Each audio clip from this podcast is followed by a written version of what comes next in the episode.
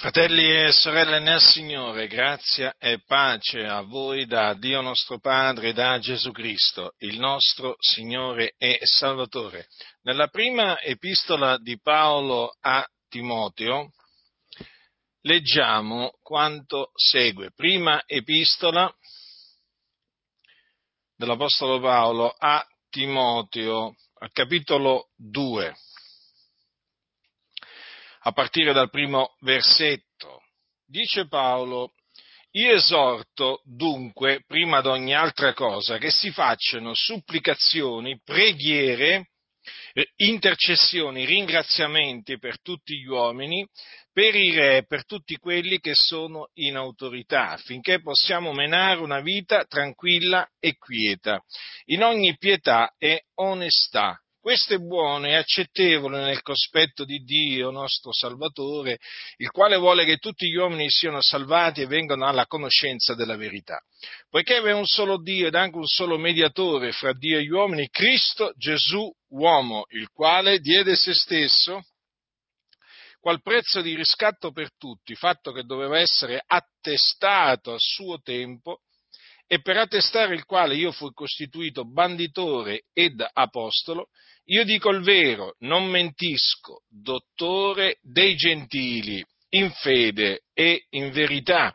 Io voglio dunque che gli uomini facciano orazioni in ogni luogo, alzando mani pure, senza ira e senza dispute. Similmente, che le donne si adornino d'abito convenevole, con verecondia e modestia, non di trecce d'oro o di perle o di vesti sontuose, ma d'opere buone, come s'addice a donne che fanno professione di pietà.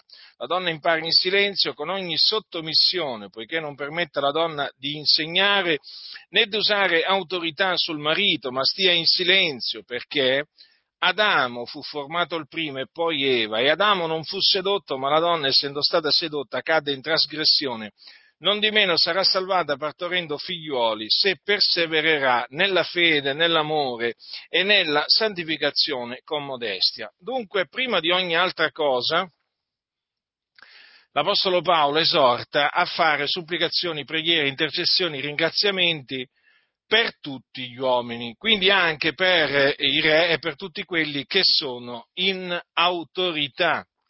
Dobbiamo dunque pregare, fratelli del Signore, per le autorità che Dio ha ordinato per il nostro bene e eh, dobbiamo pregare affinché il Signore dia loro sapienza per governare, affinché il Signore eh, li protegga, affinché il Signore li salvi, perché il desiderio dei giusti è che gli uomini, cioè che i peccatori, siano salvati. Il nostro desiderio è il bene soltanto per quanto riguarda il prossimo, quindi noi sappiamo che anche le autorità che sono senza, eh, senza Cristo hanno, eh, diciamo, Eh, hanno bisogno di eh, ravvedersi e eh, di credere nell'Evangelo per essere, per essere salvati, e eh, quindi annunziamo l'Evangelo, anche il ravvedimento e l'Evangelo anche a coloro che sono in autorità quando li, eh, abbiamo,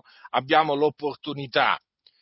E eh, naturalmente eh, l'evangelizza- la predicazione va accompagnata dalla preghiera, come faceva Paolo. Che Paolo evangelizzava e pregava per coloro, appunto, che sentivano l'Evangelo affinché fossero salvati. E quindi noi eleviamo le nostre preghiere a Dio eh, anche per le autorità, affinché il Signore li salvi, li salvi dai loro peccati, quindi che dia loro il ravvedimento, eh, gli dia di credere nell'Evangelo della grazia di Dio per poter essere affrancati dal, dal peccato. E naturalmente dobbiamo eh, ricordarci di ringraziare Dio per le autorità, per tutto il bene che le autorità ci fanno, perché noi riceviamo molto bene dalla mano di Dio per mezzo delle autorità che Lui ha eh, stabilito. Dunque, al fine di menare una vita tranquilla e quieta, in ogni pietà e onestà, siamo chiamati a pregare per tutti coloro che sono in autorità. Questa è la volontà di Dio, che noi preghiamo eh, per tutti gli uomini affinché siano salvati, perché Dio vuole salvare eh, persone che appartengono a qualsiasi eh, ceto eh, sociale. Non dobbiamo pensare che eh, non ci siano autorità che Dio voglia salvare. Ricordiamoci che nella Scrittura si parla, per esempio, di un proconsole esattamente nel, nel, nel libro degli Atti degli Apostoli. Leggiamo che il proconsole Sergio Paolo, dopo che fu eh, evangelizzato dagli Apostoli, dagli Apostoli Barnaba e, eh, e Saulo, noi sappiamo che credette, eh?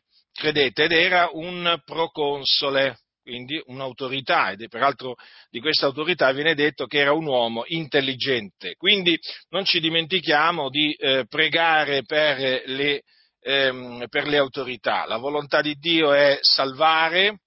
Naturalmente il Signore salverà quelli che sono ordinati a vita eterna, il Signore non salverà tutti gli uomini, eh, però sicuramente il Signore salverà tutti coloro che sono ordinati a vita eterna, i quali infatti eh, crederanno nell'Evangelo. Come avvenne nel passato, così avverrà nel futuro. Il piano di Dio è quello che sussiste, il proponimento dell'elezione di Dio, ricordatevi, rimane fermo. Quindi, che, che ne dicano quelli del libero arbitrio, il Signore continuerà a fare grazia a quelli a cui Lui vuole fare grazia, con, continuerà a dare di credere a quelli che sono ordinati a eh, vita eterna. Dunque, la nostra preghiera deve essere questa, perché noi sappiamo che la salvezza si ottiene per mezzo di Cristo Gesù, e quindi che all'infuori di Cristo Gesù non c'è salvezza, ehm, perché c'è un solo Dio ed anche un solo mediatore fra Dio e gli uomini, Cristo Gesù uomo. Non lo dimentichiamo mai che oltre a Gesù non c'è alcun altro mediatore tra Dio e gli uomini, non c'è eh, alcun altro uomo per mezzo o altro, altra creatura per mezzo di cui noi Che, per mezzo di cui gli uomini possono andare a Dio. Eh, l'unico mediatore è Cristo Gesù. Ricordatevelo sempre questo, fratelli del Signore, perché è importante, perché sbucano sempre nuovi mediatori eh, o comunque uomini che magari si, eh, si presentano come una sorta di mediatori tra Dio e gli uomini, anche persone viventi, eh?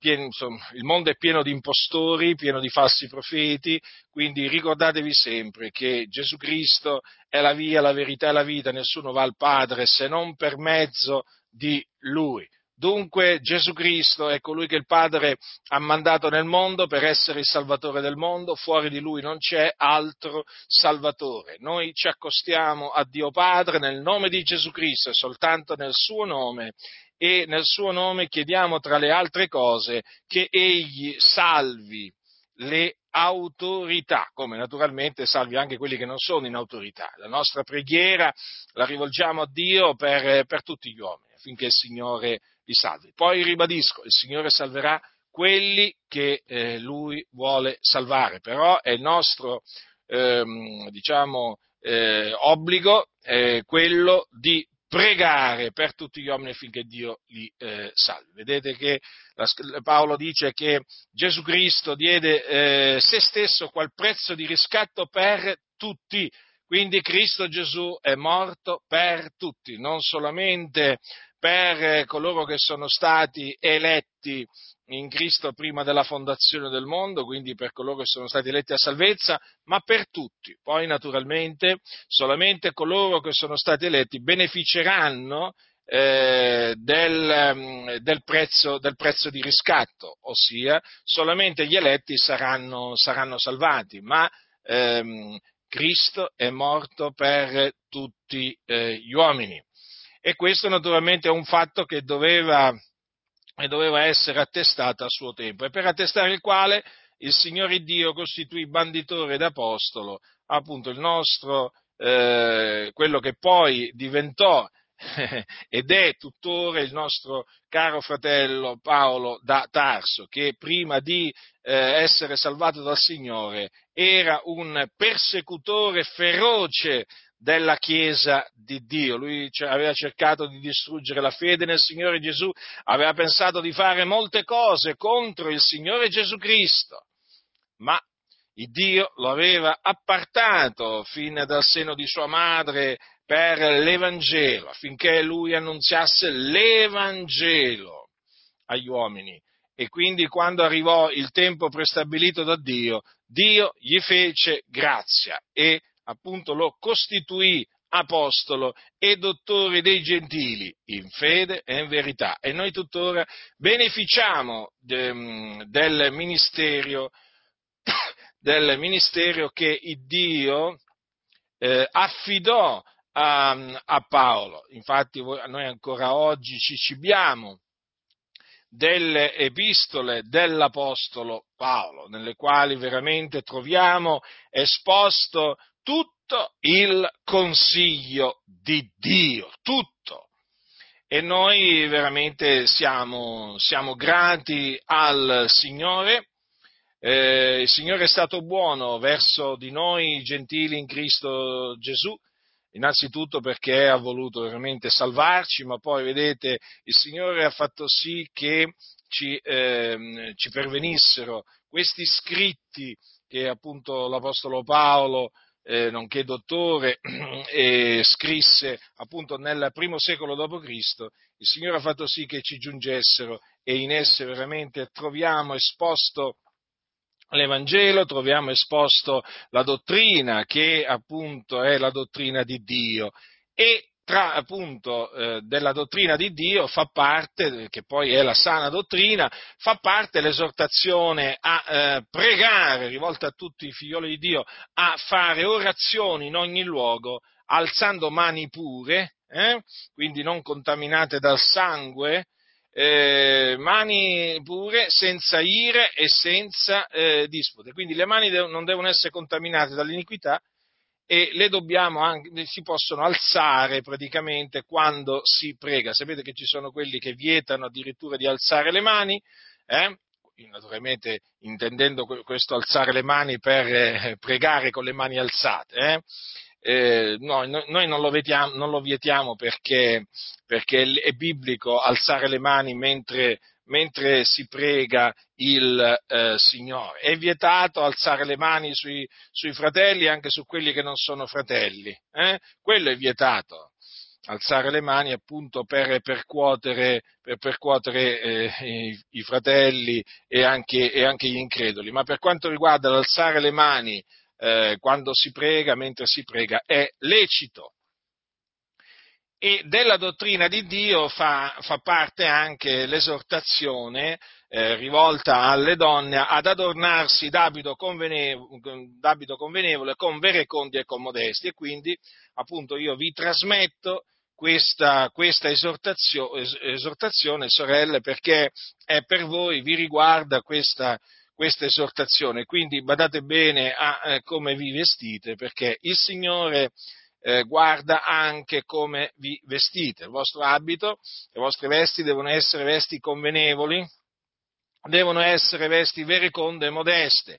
Quindi dovete bandire dal vostro guardaroba tutte quelle vesti che appunto sono sconvenienti, minigonne, pantaloni, eh, vesti, vesti attillate, eh, camicie trasparenti, eh, insomma, eh, gonne con gli spacchi, eh, insomma, tutte quelle vesti, tutte quelle vesti che appunto non, eh, non si addicono a, eh, alle figliuole, alle figliuole di Dio. Certo, il Signore guarda anche come, come voi eh, vi, eh, vi adornate. Infatti ha eh, fatto sì che eh, eh, la dottrina, la sua dottrina appunto contenesse Queste, queste esortazioni, che quindi le dovete ricevere eh, e, e, non dovete, e non dovete rigettarle. Guai a coloro che rigettano la, la dottrina, la dottrina eh, di Dio. Quindi eh, non vi dovete, non vi dovete fare trecce, non vi dovete mettere addosso gioielli d'oro o perle o vesti sontuose, vedete?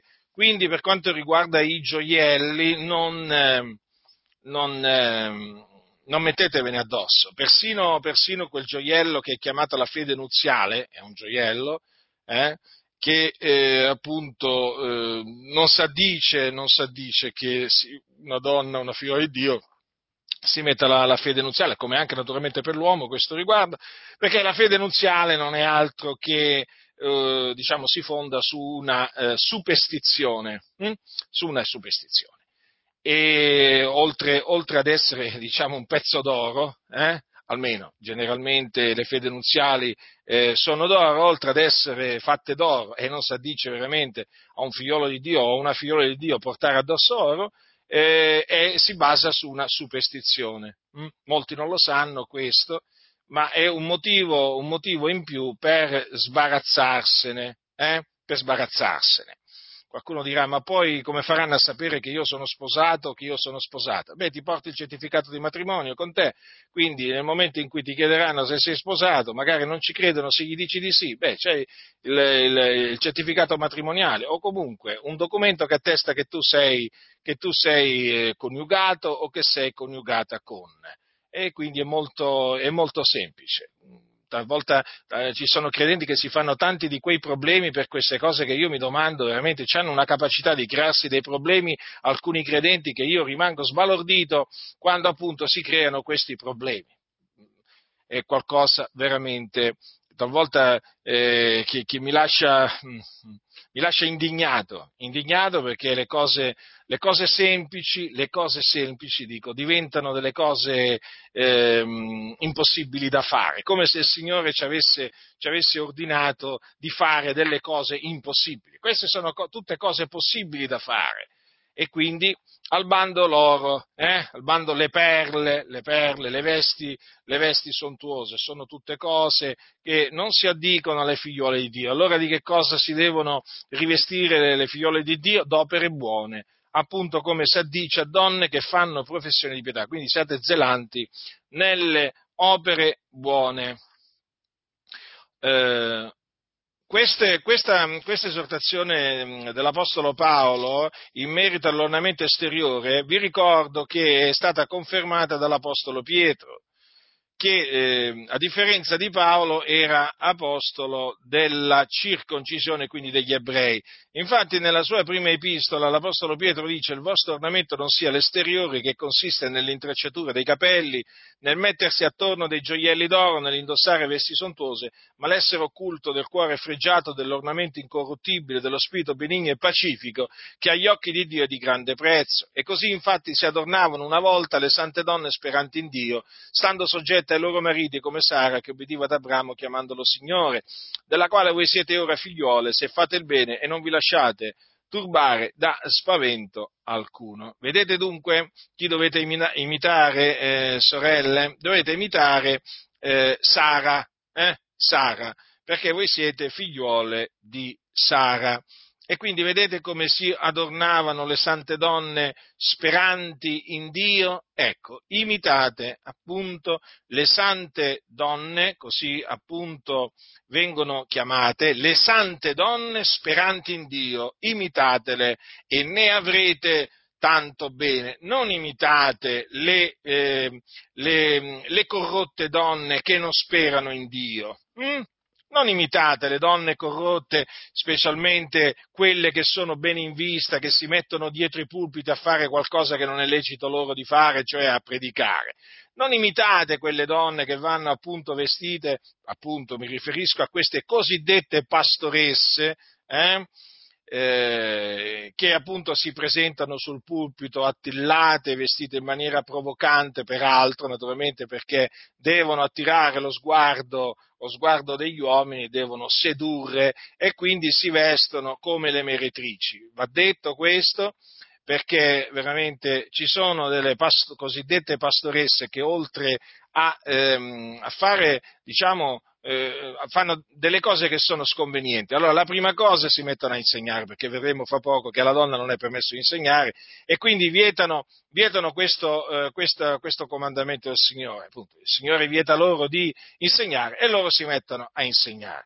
Ma poi si vestono in maniera veramente vergognosa, vergognosa. Si può dire che ci sono tante pastoresse che eh, indossano un abito da meretrice. È chiamato così dalla Sacra Scrittura. E difatti questi, questi sono i fatti, eh, questi sono i fatti. Poi qualcuno si offenderà, naturalmente, come al solito, perché voi sapete che la gente qua si offende quando gli dici la verità, quando invece sentono le barzellette, quando sentono le favole, ti applaudono, eh, non a me, ma naturalmente voglio dire, applaudono quelli che dicono le barzellette, raccontano le favolette dal pulpito, e le menzogne, e le menzogne, e le offese contro Gesù, e le offese contro Dio, a quelli applaudono, dicono amen. Quando invece gli dici la verità, e subito si scagliano contro di te. Eh, si scagliano contro di te, naturalmente, no? Poi sono gli stessi che dicono non giudicate, eh? Però quando si scagliano contro, contro di me, altro che giudicare, mi condannano, se fossi lì presente mi taglierebbero pure la testa. Eh, quindi una volta si adornavano così le sante donne speranti in Dio, eh? Peraltro stando soggette ai loro mariti, e quindi adornatevi come le sante donne speranti in Dio. Ora, come vi dicevo, Eh, come vi dicevo prima, peraltro, prima di proseguire, voglio ricordarvi che il, il, ehm, questo modo, diciamo, di adornarsi eh, in maniera conveniente è, eh, fa parte della, della condotta casta che deve avere una figliola di Dio, e ehm, naturalmente eh, è un... Ehm, è un modo di adornarsi che naturalmente viene, viene premiato, in che, in che maniera? Viene onorato dal Signore. Considerate quello che dice l'Apostolo Pietro. Parimente voi mogli siate soggette ai vostri mariti, affinché se anche ve ne sono che non ubbidiscono alla parola, siano guadagnati senza parola dalla condotta delle loro mogli, quando avranno considerato la vostra condotta casta e rispettosa. Quindi, quindi considerate quanto importante sia per una donna in Cristo che ha un marito non credente avere una condotta casta e rispettosa. Quindi, oltre a rispettare il marito, deve avere una condotta, veramente, una condotta eh, santa, una condotta santa. E naturalmente di questa condotta santa fa parte anche il modo di, ehm, di eh, vestirsi. Ma voi provate. Allora, per farvi un esempio pratico, metti, eh, vediamo le cose all'inverso. Allora, un marito non è credente, eh? La moglie è credente, ha creduto, ha creduto nel Signore Gesù. Ma se questa moglie si veste come una meretrice, minigonna, tacchi a spillo, veste eh, camicia trasparente, se trucca, se, se mette gioielli addosso, ma fatemi capire, ma il marito che cosa penserà? Che cosa penserà? Fatemi capire. Penserà che una sua donna, penserà che la sua, la sua moglie è una donna santa? E penserà che la sua, la sua moglie sta confidando in Dio, sta sperando in Dio, si sta santificando? Penserà questo? No, guardate, non lo penserà. Si scandalizzerà, praticamente sarà un intoppo la, l'ornamento esteriore sconveniente per un marito Eh, eh, per un marito non credente. Quindi considerate queste cose, sorelle nel Signore, che avete un marito eh, non credente. Considerate quello che dice l'Apostolo Paolo. Abbiate una condotta, abbiate una condotta casta e rispettosa. Guardate un po' cosa c'è scritto: affinché se anche ve ne sono che non obbediscono alla parola, siano guadagnati senza parola dalla condotta delle loro mogli. Allora, capite la condotta, la vostra condotta, quanto è potente, quanto è importante? Eh? Se la condotta santa eh, è in grado di guadagnare un marito non credente a Cristo, beh, voglio dire, vorrà dire che è qualcosa che viene onorato dal Signore, è qualcosa di cui Dio si usa per convertire appunto mariti, eh, mariti che non sono Eh, non sono credenti, vedete? Quindi considerate queste cose. Vi stavo dicendo prima che eh, ci sono donne in mezzo alla Chiesa che si sono messe a insegnare, sì, proprio così, si sono messe a insegnare. Si sono messe a insegnare perché glielo permettono praticamente di insegnare. e eh, questo va contro la, eh, la volontà di Dio, cioè il permesso dato alla donna di insegnare non è secondo la volontà di Dio, perché è scritto: la donna impari in silenzio con ogni sottomissione. Vedete? Quindi eh, la donna già, eh, la scrittura dice, deve imparare, e quindi se deve imparare non deve insegnare, e deve imparare in silenzio, eh, quindi senza interrompere colui che ammaestra, senza interrompere colui che predica. Perché eh, questo è un comando, eh? La donna impari in silenzio con ogni sottomissione, poiché non permette alla donna di insegnare. Ecco, Paolo lo spiega, la ragione di questo, diciamo, comandamento. Perché non permet- alla donna non è permesso di insegnare e neppure di usare autorità sul marito, ma deve stare in silenzio. Eh? Allora, le cose sono molto chiare. Allora, questo stare in silenzio, naturalmente stia in silenzio, non significa che eh, la donna non può pregare o profetizzare, perché la donna può pregare, la donna può profetizzare, se ha il dono di profezia. Eh, infatti l'Apostolo Paolo, eh, diciamo, eh, ha stabilito che la donna, de, da parte di Dio, ha stabilito che la donna, quando prega o profetizza, deve avere il capo coperto da un velo. Quindi, questo naturalmente per quelli che vietano alle donne di pregare, perché ci sono anche chiese evangeliche che vietano alle donne di pregare. Considerate voi la stoltezza che regna nell'ambiente evangelico. Eh, l'Apostolo Paolo dice, dice, dice quanto segue ai santi di Corinto. Dice che eh, ogni donna che prega o profetizza senza avere il capo coperto da un velo fa disonore al suo capo, perché è lo stesso che se fosse rasa. Quindi eh, poi dice anche, dice anche, egli conveniente che una donna preghi Dio senza essere velata? Fa la domanda.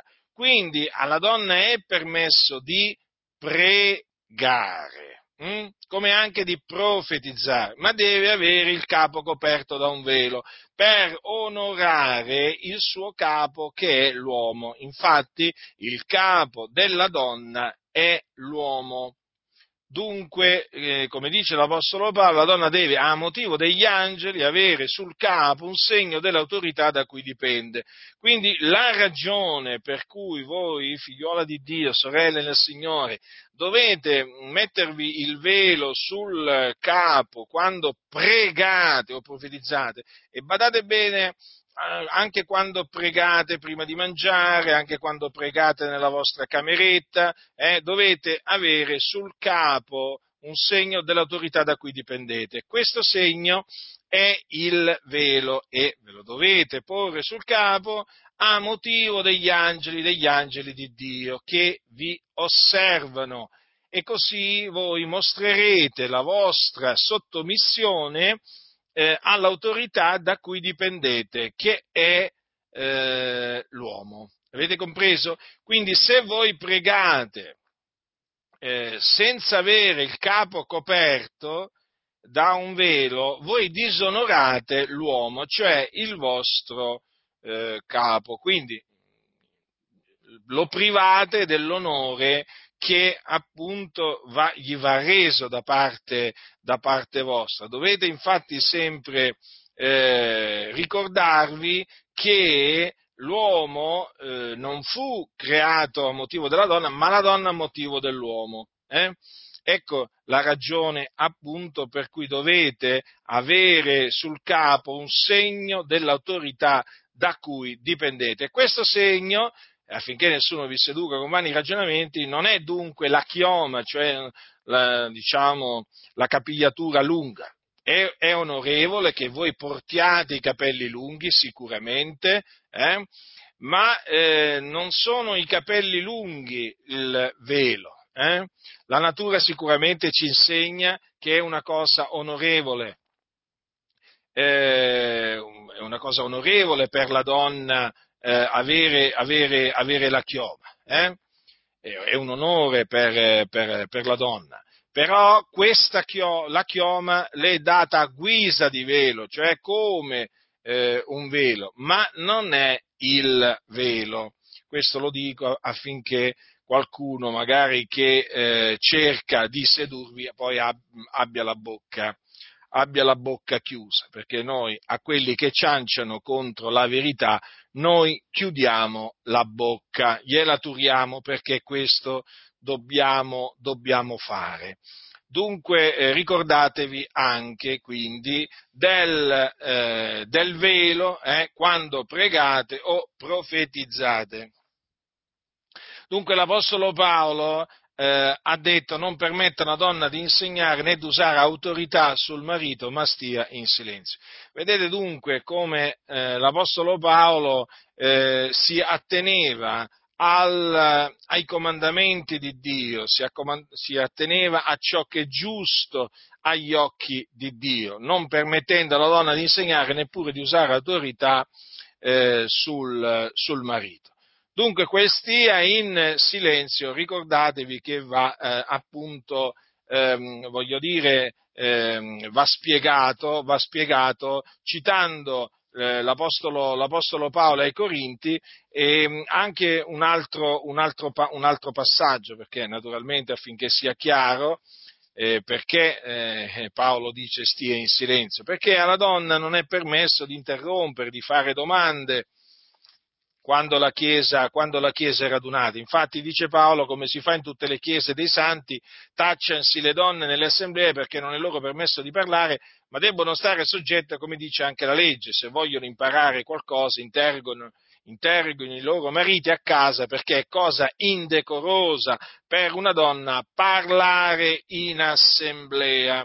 Notate, eh? Parlare, non c'è scritto pregare o profetizzare, ma parlare. Quindi sappiate, sorelle nel Signore, che cosa vi è vietato di fare, ma sappiate anche che cosa vi è permesso di fare. Quindi ci sono cose che vi si addice, vi si addicono, eh, ma ci sono anche cose che non vi si addicono. Prendete nota, eh, al fine di piacere al Signore, al fine di condurvi in maniera degna del Signore, per onorare colui che vi ha, eh, vi ha salvati. Allora, Eh, allora come la mettiamo, qualcuno dirà, con tutte quelle donne che si sono messe a insegnare, a predicare? Sono delle donne ribelli, sono delle donne ribelli che porteranno la pena della loro, della loro ribellione, come anche porteranno la pena della loro ribellione tutti coloro che permettono a queste donne di insegnare, perché comunque sia, se non è il marito magari sono le denominazioni, però alla fine a queste donne viene permesso di fare quello che, eh, quello che non devono fare, quello che non gli si addice di fare, e ehm, che appunto eh, stanno violando un comandamento, un comandamento di Dio. Queste donne, è evidente poi dalla confusione che appunto creano queste, queste donne con la loro predicazione e con la loro condotta, eh, nonché la, la seduzione che perpetrano a danno delle comunità. Guardate, oggi è possibile documentarsi tramite appunto eh, questo mezzo che si chiama internet, eh, eh, o, o meglio tramite il computer collegato a internet è possibile documentarsi Eh, diciamo di cose di cui una volta non ci si poteva documentare come, come adesso. Una delle cose di cui ci si può documentare è appunto l'arroganza, la stoltezza, la, la vanità, la, la, diciamo la malvagità che appunto queste, queste donne, queste donne che si sono messe a predicare e insegnare hanno introdotto nella, nella Chiesa. Basta fare una ricerca eh, approfondita e vi renderete conto di quello che sta succedendo sulla faccia della terra in tutte quelle chiese evangeliche, sia pentecostali che non pentecostali, dove appunto viene permesso alla donna di insegnare, o dove viene permesso alla donna eh, di fare appunto la pastoressa. I danni che il cosiddetto pastorato femminile ha portato nelle chiese di Dio è tremendo, tremendo. Questa è una delle ragioni per cui eh, io sono odiato, e naturalmente con me sono odiati tutti coloro che insegnano che la donna eh, deve imparare in silenzio con ogni sottomissione.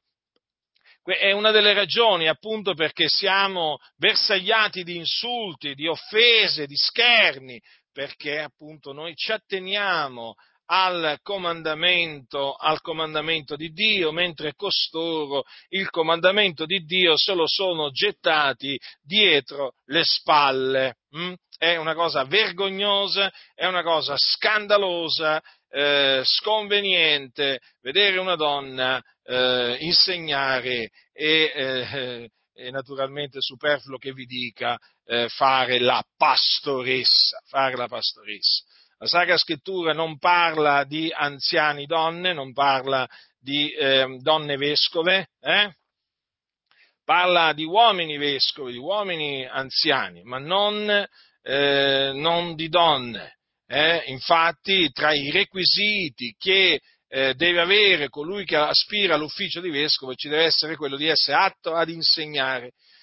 Requisito invece che non deve avere coloro che ehm, ambiscono a eh, fare il diacono, perché il diacono non è, non si occupa di insegnare, ma il, il diacono, il diacono espleta una eh, mansione assistenziale. Infatti, per questo che una donna può essere diaconessa, come è, infatti, come lo era la nostra sorella Febe.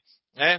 Mi raccomando Febe, diceva Paolo ai Santi di Roma, nostra sorella che è diaconessa della chiesa di Cencrea, perché la riceviate nel Signore in modo degno dei Santi e le prestate assistenza in qualunque cosa le possa avere bisogno di voi, poiché ella pure ha prestato assistenza a molti e anche a me stesso. Vedete dunque, la, eh, i diaconi prestano assistenza eh, anche ai servitori naturalmente del Signore. Questa sorella che si chiamava Febe, nostra sorella che si chiamava Febe, era diaconessa della chiesa di Cencrea e quindi vedete che alla donna è permesso di fare la diaconessa, ma la diacone- chi ambisce all'ufficio di diacono eh, non deve essere atto a insegnare. Poi naturalmente è fondamentale che la donna eh, diciamo non sia, eh, non sia maldicente, eh? Quindi che non sia curiosa, che appunto è importante che la donna si faccia i fatti propri eh, e che tenga la lingua, la lingua a posto. Mm? E, ora, l'Apostolo Paolo, quando dice, ma stia, dopo aver detto ma stia in silenzio, spiega eh, il perché. Perché Adamo fu formato il primo e poi Eva, e Adamo non fu sedotto, ma la donna, essendo stata sedotta, cadde in trasgressione. Vedete, allora, questo è un punto fondamentale. Guardate, fratelli nel Signore, la Sacra Scrittura è la parola di Dio ed è verità, ha sempre ragione, perché Dio ha sempre ragione. Non è che Dio ha ragione qualche volta e qualche altra volta non ha ragione, no, Dio ha sempre ragione. Guardate, anche a distanza di così tanti anni, Eh? di così tanto tempo, e Dio ha sempre ragione. Guardate, l'ho verificato, ma l'ho verificato su tutto. Dio ha ragione, ecco perché dice sia Dio riconosciuto verace, ma ogni uomo bugiardo. Allora, la ragione perché Adamo fu formato il primo e poi Eva, infatti, vedete come vi ho detto prima, eh? La donna fu creata, fu fatta per, per l'uomo, non è che l'uomo fu fatto per la donna, quindi c'è un ordine, un ordine naturale. Prima è venuto l'uomo, cioè Adamo, e poi Eva, eh? E poi considerate, considerate che Dio fece Eva con una costola, con una costola dell'uomo, perché appunto fu in questa maniera che Dio provvide quell'aiuto convenevole che aveva detto che avrebbe, avrebbe fatto eh? all'uomo, vi ricordate? Che la donna è un aiuto convenevole. Eh? Infatti, che cosa dice? Che cosa disse il, il Signore? Eh? Che ehm, eh, c'è scritto che quando appunto il eh, dopo, dopo che gli diede il comando ad Adamo eh, di, non, eh, di non mangiare del, del frutto dell'albero della conoscenza del bene e del male, eh, perché nel giorno che tu ne mangerai per certo morrai. Poi dice, poi l'Eterno Dio disse: non è bene che l'uomo sia solo, io gli farò un aiuto che gli sia convenevole, e difatti, e difatti gli fece un aiuto che è veramente convenevole, mm? appunto la donna. Dunque Adamo fu formato il primo e poi Eva, e Adamo non fu sedotto, ma la donna, essendo stata sedotta, cadde in trasgressione. Ora, queste sono tra le parole più odiate dalle cosiddette femministe.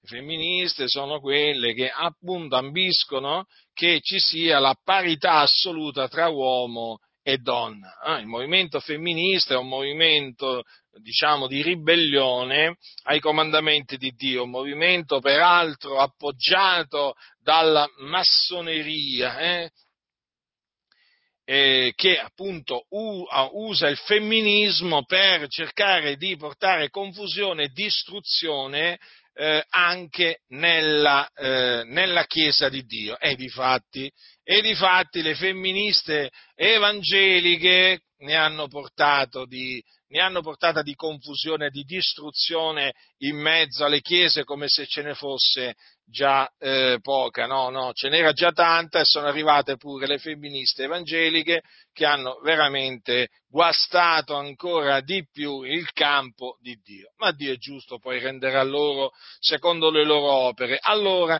vi stavo dicendo, queste sono tra le parole più odiate dalle femministe. Voi sapete che le femministe odiano l'apostolo, l'apostolo Paolo, no? Che secondo loro Paolo odiava le donne. Invece no, Paolo non è che odiava, non, non odiava le donne.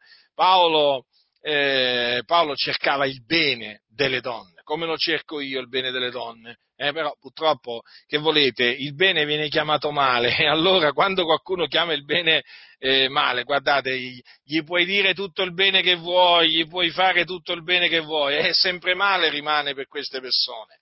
Ti diranno sempre: ma tu ci vuoi male, ma tu ci vuoi male. No, io non gli voglio male, però loro pensano che tu gli voglia male. Perché? Perché ti attiene alla parola di Dio. Eh, tu fai il bene, dici bene, eh, però loro dicono che tu dici male e fai male, peggio per loro. Allora Adamo non fu sedotto, ma la donna, essendo stata sedotta, cadde in trasgressione. Allora, vi stavo dicendo, questo è un punto fondamentale per capire il eh, motivo per cui alla donna non è permesso di insegnare. Ci sa- cosa c'è da spiegare qua? Vorrei sapere, no? Se io vi facessi questa domanda: cos'è che c'è da spiegare? È così chiaro, basta leggere appunto il libro della Genesi per rendersi conto che fu la donna ad essere sedotta dal serpente. Eh? Infatti il serpente sedusse Eva con la sua astuzia, ma non fu, sedo- non fu sedotto Adamo dal serpente. Quindi questo è importante, questo è fondamentale, fratelli nel Signore. Questo è fondamentale, questo ce lo si deve sempre ricordare.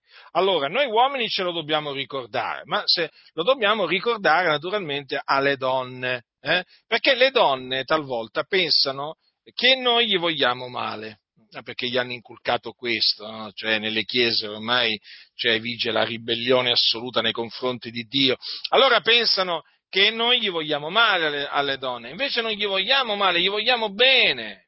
Perché questo, questo che appunto, quello che Paolo ha eh, diciamo eh, ordinato che si insegni eh, alle donne, è per il bene delle donne, non è per il male delle donne, ma questo lo capiscono solamente quelle figliuole di Dio che camminano nella luce, che si vogliono santificare, che amano il Dio, che temono il Dio, che vogliono servire il Dio. Allora quelle donne, quelle donne riconoscono che tu gli vuoi bene insegnando queste, queste cose, ma quelle donne invece ribelli, presuntuose, arroganti, Quelle, quelle, la, la scrittura le chiama le donnicciuole cariche di peccati, agitate da varie cupidigie, eh, che imparano sempre e non possono mai pervenire alla conoscenza della verità. Ma voi pensate che quelle donne riconosceranno che io gli sto dicendo delle cose per il loro bene? No!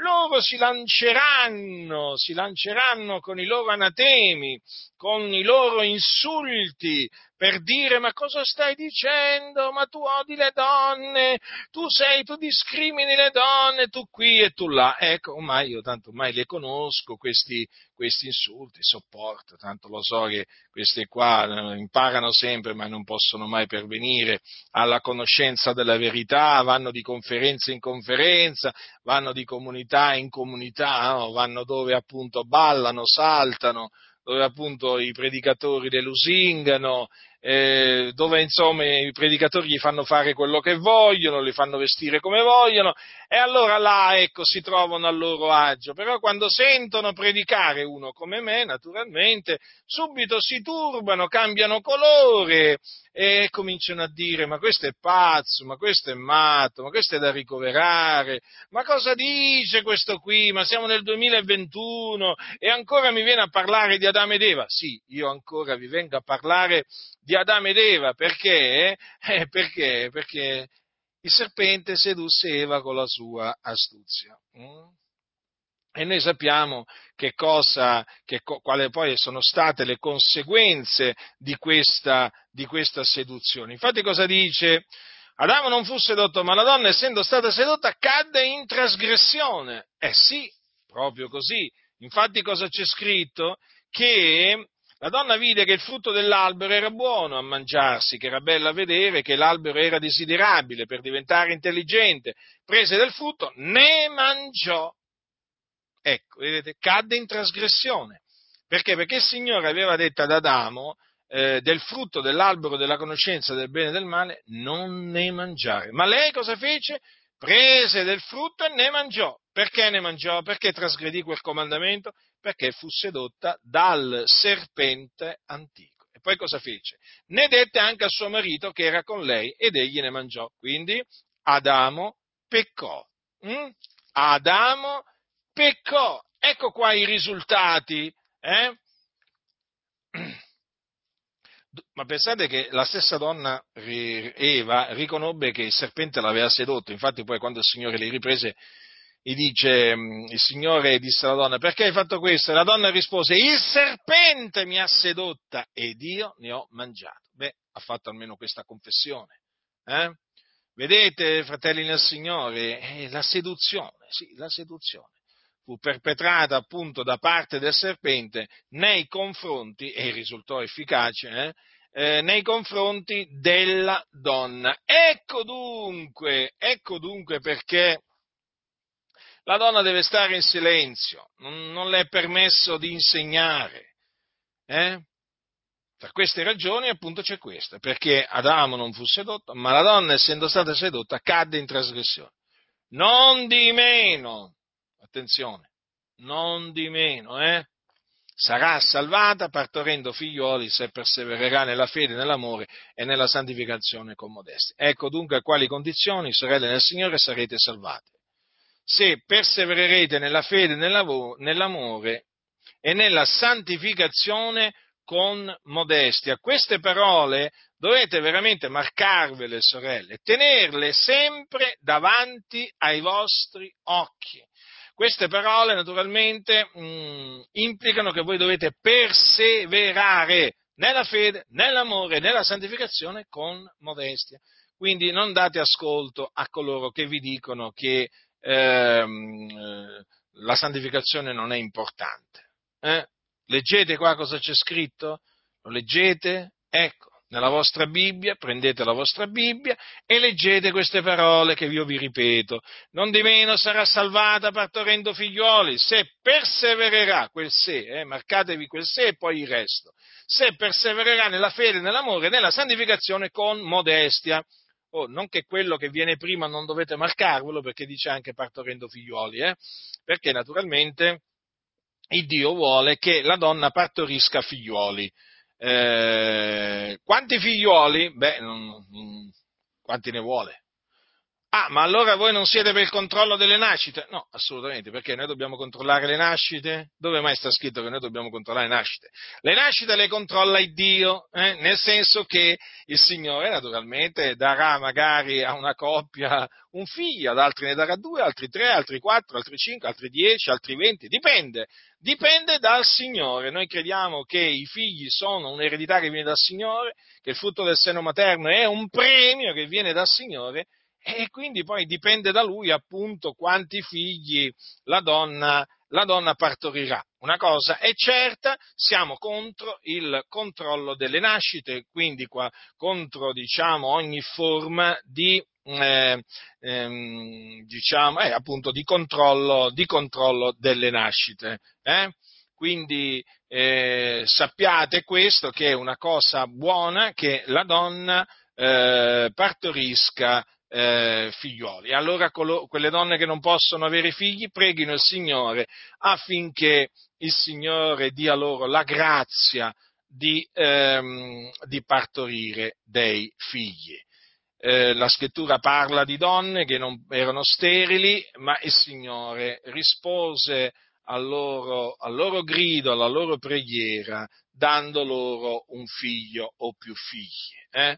Quindi Dio è buono, Dio è fedele, Dio è misericordioso e Dio esaudisce il desiderio, il desiderio dei giusti. Quindi colgo l'occasione per incoraggiare quelle sorelle che eh, ancora non hanno potuto avere dei figli, che desiderano tanto avere un figlio, a pregare il Signore, Dio, il creatore di tutte le cose, umiliandosi davanti a Dio e gridando al Signore, perché Lui è colui che appunto dona, dona, dona i figli. Eh?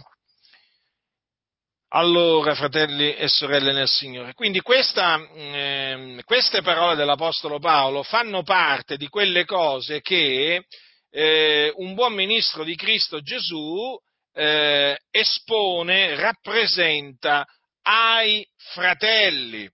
Quindi queste non sono opinioni personali, eh?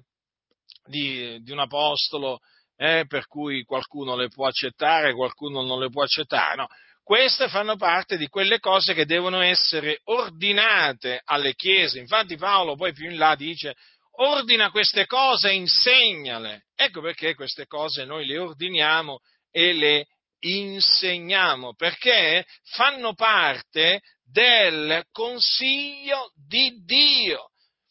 Queste cose che vi ho esposto, appena esposto, fanno parte di tutto il consiglio di Dio, eh?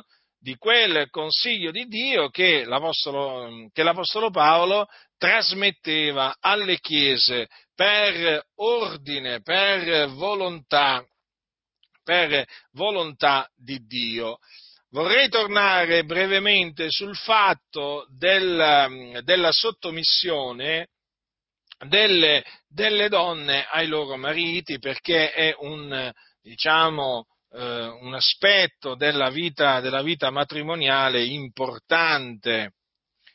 L'Apostolo Paolo dice, eh, dice ai santi, ai santi di, di Efeso: mogli, siate soggette ai vostri mariti come al Signore, poiché il marito è capo della moglie, come anche Cristo è capo della Chiesa, egli che è il salvatore del corpo. Ma come la Chiesa è soggetta a Cristo, così debbono anche le mogli essere soggette ai loro mariti in ogni cosa. È evidente quindi che eh, una, mh, diciamo una sorella, una sorella in Cristo sposata deve essere sottomessa al proprio marito. Perché? Perché il marito è capo della moglie, come anche Cristo è capo della Chiesa. La Chiesa a chi è soggetta? A chi si sottomette? A Cristo Gesù, che è il capo supremo della, ehm, della Chiesa. Eh? Il capo della Chiesa non è Cesare, eh? Cioè non è lo Stato. Il capo della Chiesa è Cristo, è Cristo Gesù. Come anche vi ricordo che il capo della Chiesa non è, non è il cosiddetto Papa che risiede appunto al Vaticano qui a Roma. Eh? Assolutamente, il capo della Chiesa è Cristo Gesù, e lui è il salvatore del corpo. Ora, come la Chiesa è soggetta a Cristo, così debbono anche le mogli essere soggette ai loro mariti in ogni cosa. Quindi questa sottomissione è una sottomissione nel Signore. Eh? Cosa voglio dire? Che eh, non è che perché una donna deve essere sottomessa al proprio marito deve essere disposta a, fa, a, a violare i comandamenti di Dio se il marito gli dice di violare i comandamenti di Dio. Attenzione, eh? Dovete sempre, sorelle nel Signore, esaminare quello che un marito vi comanda, vi comanda di fare, perché è chiaro che i comandamenti di Dio vengono, eh, vengono, vengono sempre prima. Cioè, nel senso che bisogna obbedire a Dio anziché agli uomini. Se vostro marito vi dice di fare una cosa che va contro la volontà di Dio, contro la eh, parola di Dio, allora voi dovete... naturalmente non dovete ubbidirgli in quello che lui vi dice. Facciamo un esempio pratico. Vostro marito non è credente e vi dice: mettiti la minigonna. Che fai? Ti metti la minigonna, tu sorella nel Signore? Eh no, non, tu non ti puoi mettere la minigonna, perché la minigonna è un abito sconveniente. Un... E quindi, eh, o altrimenti, mettiti i gioielli. Eh? Tuo marito eh, eh, a un certo punto dice: sai cos'è, ti vado a comprare, ti vado a comprare dei gioielli d'oro, eh, così te li metti, mi piaci con i gioielli d'oro. Faccio degli esempi, così, vi, così comprendete, così vi ricordate quello che voglio dirvi. Che fate? Prima di tutto gli dite non andare, non andare a, a, comprare, a comprare quei gioielli, perché vai a spendere soldi inutilmente. Ma se lui insiste, va a comprarli, è chiaro che non è che li, li dovete indossare quei gioielli, quei gioielli. È perché dovete appunto studiarvi di osservare la parola, la parola di Dio. Vi dico questo perché ci sono alcuni che insegnano che praticamente la donna deve fare tutto quello che il marito gli comanda, anche le cose le più strane, le cose più, più diaboliche. Ma no, non è così, non è così. Eh, quindi questa sottomissione, sorelle nel Signore, ricordatevi, è sempre una eh, sottomissione nel Signore, nel Signore, ricordatevelo sempre questo, perché altrimenti rimarrete sedotte, rimarrete ingannate e vi trafiggerete di molti, eh, di molti dolori. Ora, Eh, queste cose vanno eh, quindi rappresentate ai fratelli, vanno ordinate, vanno insegnate, sono cose che eh, Dio vuole che si insegnino, perché fanno parte appunto di quello che è il volere di Dio, eh, il modo di eh, comportarsi secondo il Dio nella casa di Dio. Infatti l'Apostolo Paolo più avanti, sempre diciamo a Timoteo, cosa gli ha detto? Dopo che gli ha spiegato come devono essere quelli, eh, i vescovi, come devono essere i diaconi, gli dice: io ti scrivo queste cose sperando di venire tosto da te e semmai tardo, affinché tu sappia come bisogna comportarsi nella casa di Dio, che è la chiesa dell'Iddio vivente, colonna e base della verità. Vedete dunque, fratelli, è in questa maniera che ci si comporta nella casa di Dio, la casa di Dio intesa naturalmente non come edificio fatto di pietre o eh, di mattoni, eh? No, la casa di Dio siamo noi, quindi la casa di Dio intesa come popolo di Dio, come chiesa di Dio, assemblea di Dio, assemblea cioè dei riscattati, dei tirati fuori. Ecco appunto come ci si deve comportare nella casa di Dio, che è colonna e base della verità. Quindi la verità è sostenuta dalla Chiesa. Considerate voi la funzione della Chiesa. Che funzione meravigliosa, che missione eh, meravigliosa c'ha la Chiesa, quella di appunto essere colonna e base della verità. Purtroppo spesso la Chiesa è diventata nemica della verità. Eh sì, quando ha fatto, diciamo, Eh, quando si è gettata eh, i comandamenti di Dio ehm, che Dio ha dato tramite gli apostoli, eh, non, è, non, è, non è più colonna e base della verità, ma proprio acerrima nemica della verità. Ormai ci sono chiese, fratelli nel Signore, che sostengono apertamente ogni sorta di menzogna. Ma considerate Considerate per un momento, ci sono chiese evangeliche che dicono che l'omosessualità ehm, è una scelta di vita, eh, che, che, che, che, che diciamo è una cosa lecita, che non è peccato, cioè parliamo dell'omosessualità qui, eh? dell'omosessualità che è condannata dalla scrittura in maniera veramente chiara. Ora, ma queste chiese qui proprio hanno distrutto tutto. Queste chiese qui proprio non credono in Dio, non credono. Chi appunto sostiene una cosa del genere vuol dire che ha rigettato Dio, ha rigettato la sua parola. Ci sono chiese che sposano, ci sono chiese che sposano gli omosessuali, ma vi rendete conto? Ci sono chiese che appunto eh, mettono come pastori gli omosessuali, gli omosessuali. Allora, che sono queste chiese? Ma queste chiese sono come Sodoma e Gomorra.